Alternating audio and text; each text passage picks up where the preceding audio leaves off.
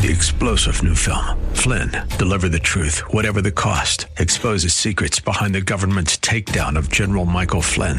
Flynn knew what the intel world had been up to. He ordered the first audit of the use of contractors. This set off alarm bells. He told the truth. He was the most dangerous person for Donald Trump to hire. They had to get rid of Flynn. Flynn, Deliver the Truth, Whatever the Cost. Available now. Watch it today. Go to SalemNow.com. SalemNow.com. You ever find yourself with what the Puritans called a holy discontent? You love the Lord, but you feel like you don't love Him like you should. Let's talk about divine conditions for revival next.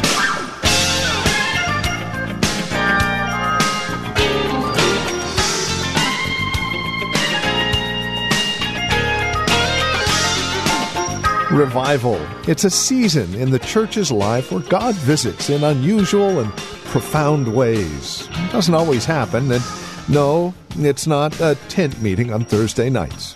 Something far greater. So what are the divine conditions for revival? Well, we begin this series by looking at how to get God's attention. After all, it is asking for God to visit us in unusual ways. Let's catch up with our teacher and pastor, Phil Howard, from Valley Bible Church in Hercules for today's broadcast of Truth for Today, as we answer the question, what are the divine conditions for revival? What does it take to get God's attention? Let me just read you a favorite verse of mine out of Isaiah. This is an example. Isaiah 57 says this in verse 15. For this is what the high and lofty one says, He who lives forever, whose name is holy. I live in a high and holy place, but also with him who is contrite and lowly in spirit, to revive the spirit of the lowly and to revive the heart of the contrite. God's high, but he stoops real low. And he stoops all the way down to a humble man, a contrite man. And he says in chapter 66, to this man will I look, to him who's of a humble and contrite spirit and who trembles at my word. There's a lot of things I thought of in the Bible. What does it take to get God's attention? Call upon me and I will be near. Call upon the name of the Lord and you will be saved. So calling on him brings him near.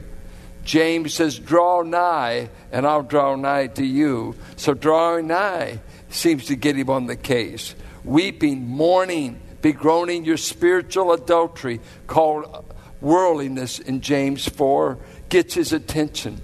Willing to get clean gets his attention. Many things. But I've been drawn to Second Chronicles, and I want you to go there. The classic verse used to describe the Welsh revival was this verse. I read a book on the Welsh revival when I was 16 and never forgot the phenomenal movement of God in Wales, a revival that Martyn Lloyd-Jones would refer to because it filled English evangelicals for years. God sovereignly moved throughout Wales and did phenomenal things. And this was the verse that it was built upon. And I'll explain that later. Listen to Second Chronicles, the dedication of Solomon's temple. Verse 11, when Solomon had finished the temple of the Lord in the royal palace, and had succeeded in carrying out all he had in mind to do in the temple of the Lord, and in his own palace, the Lord appeared to him at night and said, I have heard your prayer and have chosen this place for myself as a temple for sacrifices. When I shut up the heavens so that there is no rain, or command locusts to devour the land, or send a plague among my people. You would have to read Deuteronomy 28:29 and the Palestinian covenant. He said, if you disobey me, I'm going to use beast, animal, famine, plague, and siege to chasten you. The Palestinian land terms for Israel, you keep the land covenant or I'm going to bring everything I've got against you. And so he's saying, if this happens to you as a nation, at this temple, I want you to do four things, and I'll do three things. If my people who are called by my name will humble themselves, one, and pray, two, seek my face, three, and turn from their wicked ways, four conditions that bring three responses. Watch what he will do. Then will I hear from heaven. Two, I will forgive their sin. Three, I will heal their land. Do we need such intervention? Are we willing to meet the conditions? Now, let me say something about this verse. Walt Kaiser does a marvelous introduction of the book of Chronicles, and he says this verse right here is the key to the rest of the book, and it's lived out among 5 kings, and that's who we're going to be looking at. 5 kings did this in times of national calamity and divine judgment, and the principle of humbling yourself before God is seen in chapters 11 and 12, and the revival came under Rehoboam. We'll look at it. Not tonight, next message. Second principle, seek my face, is lived out in Chronicles 14 through 16 under Asa. They sought God's face and he answered them. The praying for God's help was in chapters 17 through 20 under Jehoshaphat. Then, turn from your wicked ways happened in Second Chronicles 29 to 32 under Hezekiah. Humble yourselves. It comes the full scale here all the way around. Humble yourselves and a return to the word of God. Chapters 34 and 35 under King Josiah. So that he says the 15 chapters of the core of the book describe this principle that when this verse was practiced by the kings of Israel, when they did what Solomon told them and God told them at the temple dedication, it shows the divine response, how God moved into the land, got rid of the idols, restored them, delivered them from their enemies, and did supernatural things because their kings led them to practice 7:14.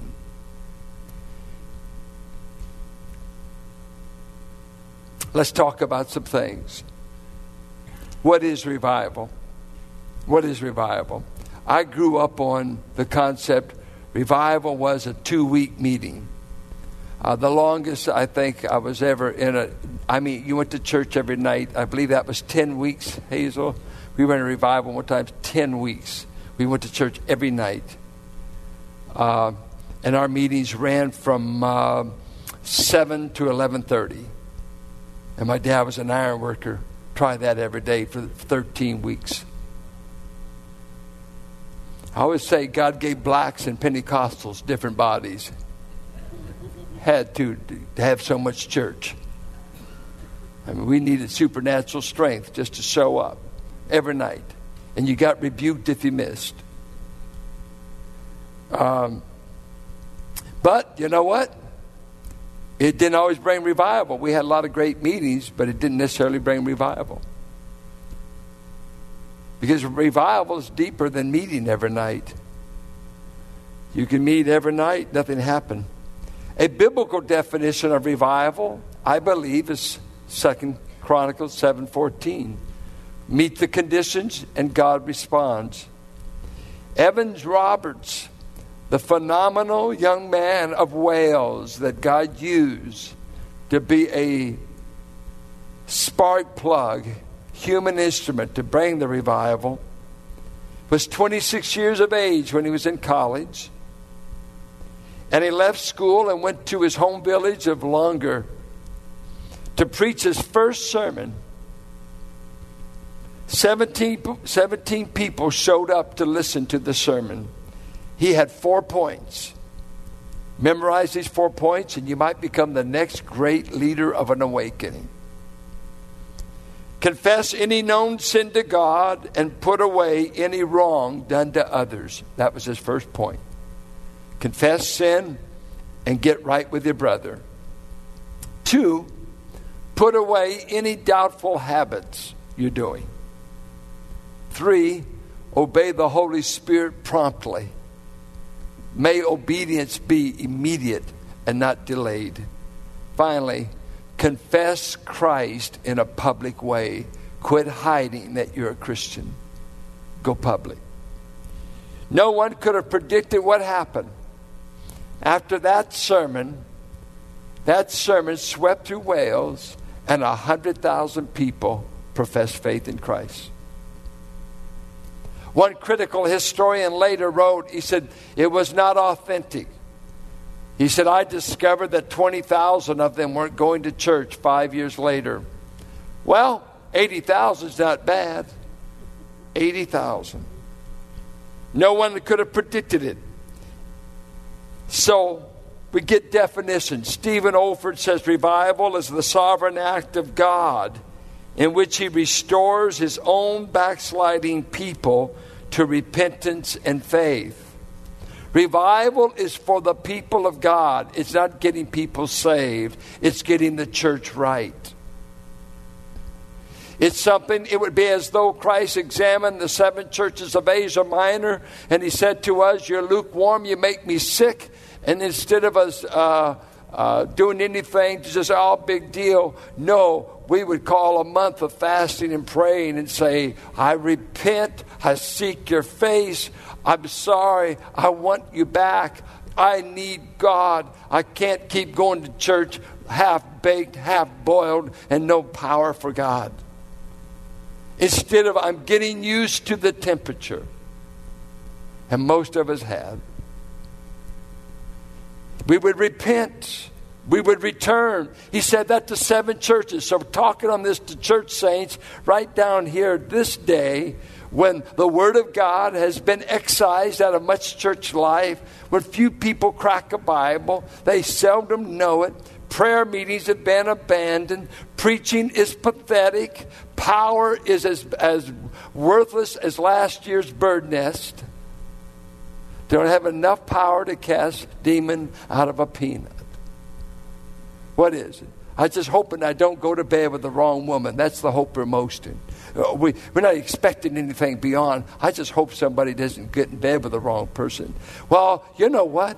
When you start running for God, you leave some things way back there. You're always cautious, but you're pursuing something much greater than all these things around the cesspool of sin. Autry said, revival is a reanimating of those who already possess life. It revives spiritual life, which is in a state of declension. Hosea called it this way, break up your fallow ground. And fallow ground was ground that had been tilled. It was mellow from having been plowed and worked. It was suitable for growing an abundant harvest. But now it is hardened. It is overgrown with weeds. Vegetation is no longer there. It's only a place for weeds. And he says to Israel, break up the hardened soil of your heart. Break it up. Break it up. God used to bear fruit through you. God used to get glory through you. Break up your fallow ground that I may plant my will and my word in you even more. J. Edwin Orr may have said it the best and the simplest. Specialist on revival. He said, it's Acts 3:19, times of refreshing from the presence of the Lord. Times that he refreshes his church. And it will go beyond, if he sees fit, even to regions, counties. You know, we're not needing God just to do something here in Hercules. We need a regional move of God. We need God to move in the apostate, liberal, going to hell quick Bay Area. I don't want to move to Idaho. I don't want to move. I'm going to stay right in Corinth. First Corinth, now California. God, can he do it here? He can do it if he can find some people to meet his conditions. If we'll meet the conditions, God's got a people in the Bay Area he wants to save yet, and a people he wants to use. Why is revival needed? Let me tell you some things. Habakkuk said, "Oh Lord, revive your work in the midst of the years." When we talk about revival, we're supposing that things are not as they could be, that all is not well with the church. I have a limited church experience. For 35 years, I've been in this place. But when I go visit churches, and Pastor Rollins has often told me, if I have a discouraging day about this church, he says, "Oh, let me give you the name of 200 churches I visited. See if Valley won't look good to you." When you get out and you see what's going on, and more church fights than prayer meetings, more disunity, more grumbling, more this. Every time I get on to evangelism, he tells me, "I've seen more people saved in this ministry than any place I've ever been in my life, and you still harp on evangelism. You think, ain't you get enough?" No, I can't. We've got to be intentional in getting the gospel out. I want us to do all we can. I think of the perils of Second Timothy. People not loving their parents. All the perils that he's told the young man of God that would come on them. So I'm not all depressed about us. I'm just telling you, we need a sweep of the Spirit of God. Name me from Crockett to Alameda. How many Bible-teaching, thriving churches you know of? For over 300,000 people, name them. I'm not talking about just churches. I'm not talking about just 50 people. That's wonderful. They're God's people. I know what 50 is. Start at 19. But where is the people saying, "Go there, God's working. The word is powerful. The Spirit is working. Your soul will be refreshed." Oh, we have great need. Believe me, hear me well. We are not in competition with any church that's preaching Christ and loves his word. Lighthouses don't compete. We don't compete. Don't ever brag on this church so much to make some little pastor, some little church. God forbid we would ever do that. When I think that I just read that the Presbyterian Church USA just started ordaining homosexuals as pastors and elders. It's been going some time, the debate, but they just came out with a formal thing in Christianity Today that, I mean, Presbyterians. Do you know where Presbyterians came from? Came out of Scotland, England. Giants of the faith. Benjamin Warfield, Oswald T. Allis, J. Gresham Machen. My lands. Church history has been shaped and marked. Lewis Chafer. Men that touched my life were great Presbyterian Bible preachers and teachers. And now, for it to come to a denomination that says, "We ordain homosexuals." The denominations are, most of them, in a slide. They've given up the faith of Luther.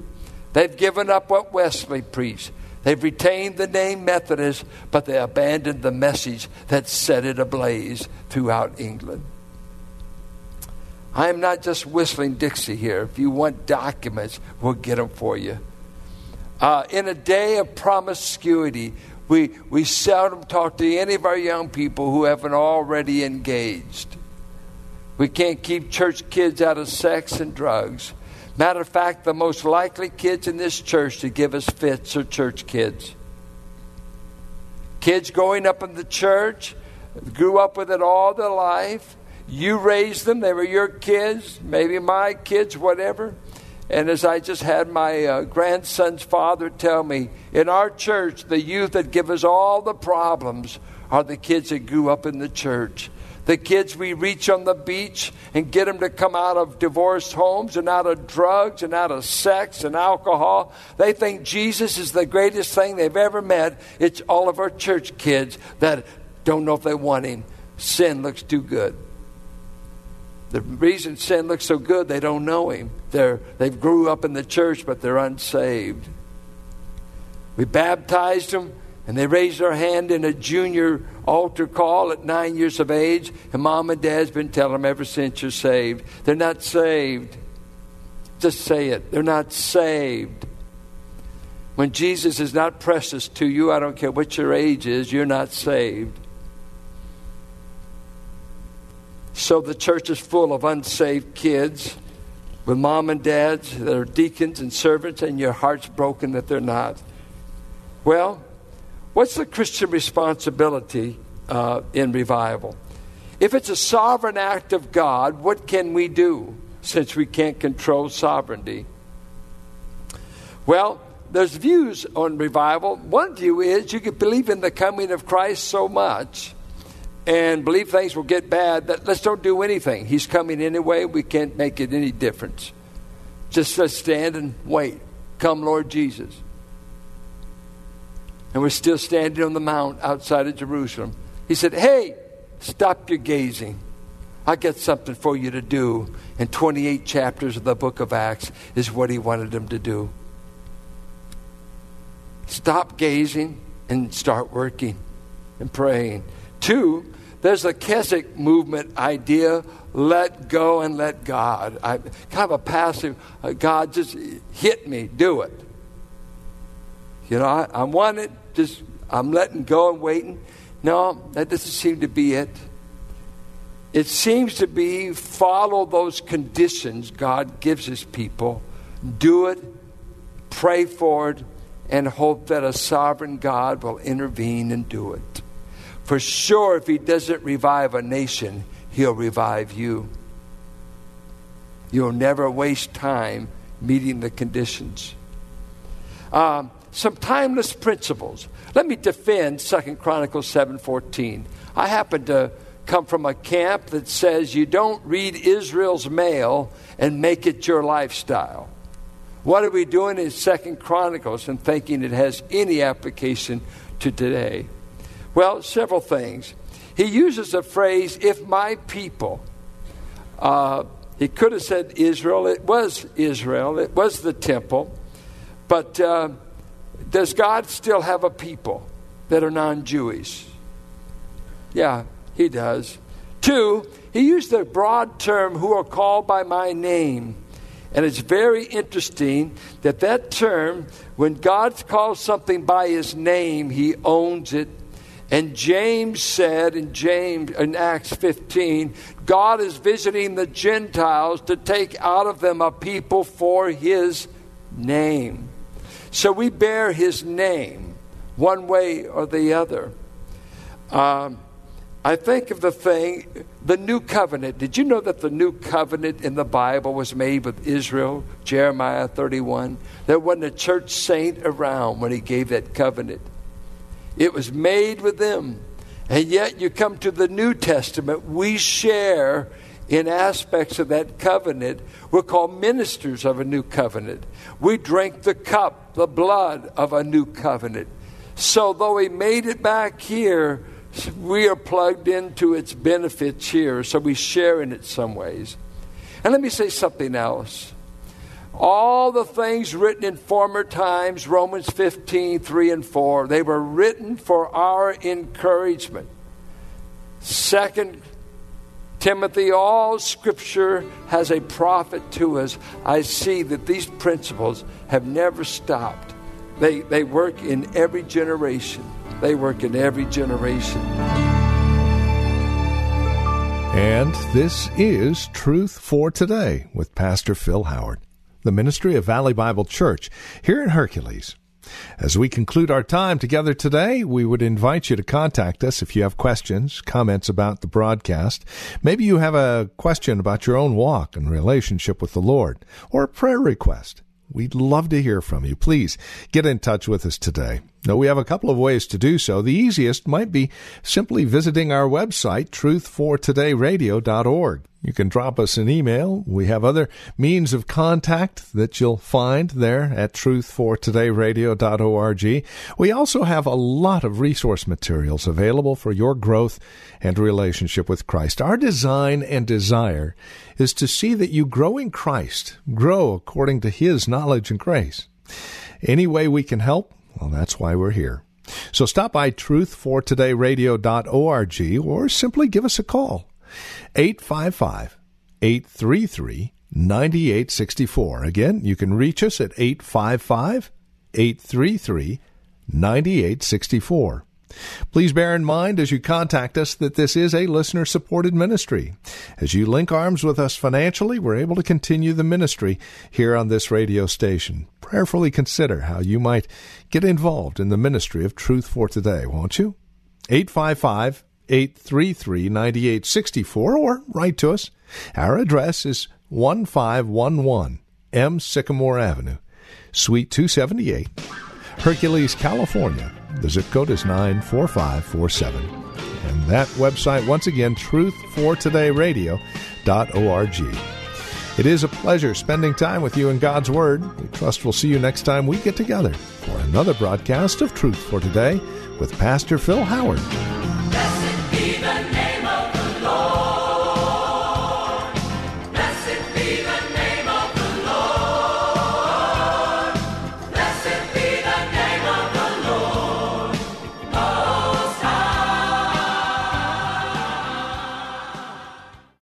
3-star General Michael J. Flynn, head of the Pentagon Intelligence Agency, knew all the government's dirty secrets. He was one of the most respected generals in the military. Flynn knew what the intel world had been up to. He understood its funding. He ordered the first audit of the use of contractors. This set off alarm bells. The explosive new documentary, Flynn, Deliver the Truth, Whatever the Cost, and covers the facts behind this scandal. Flynn told the truth. He was the most dangerous person for Donald Trump to hire. I find out the worst enemy that I'm going to face in my life is right here in America. They took my assessment and they wanted me to change it. And I was like, I'm not changing it. They had to get rid of Flynn. With in-depth interviews, archival footage, and never-before-seen personal records of the man behind the headlines. I just felt like I was drowning. Flynn, Deliver the Truth, Whatever the Cost. Available now. Watch it today. Go to SalemNow.com. SalemNow.com.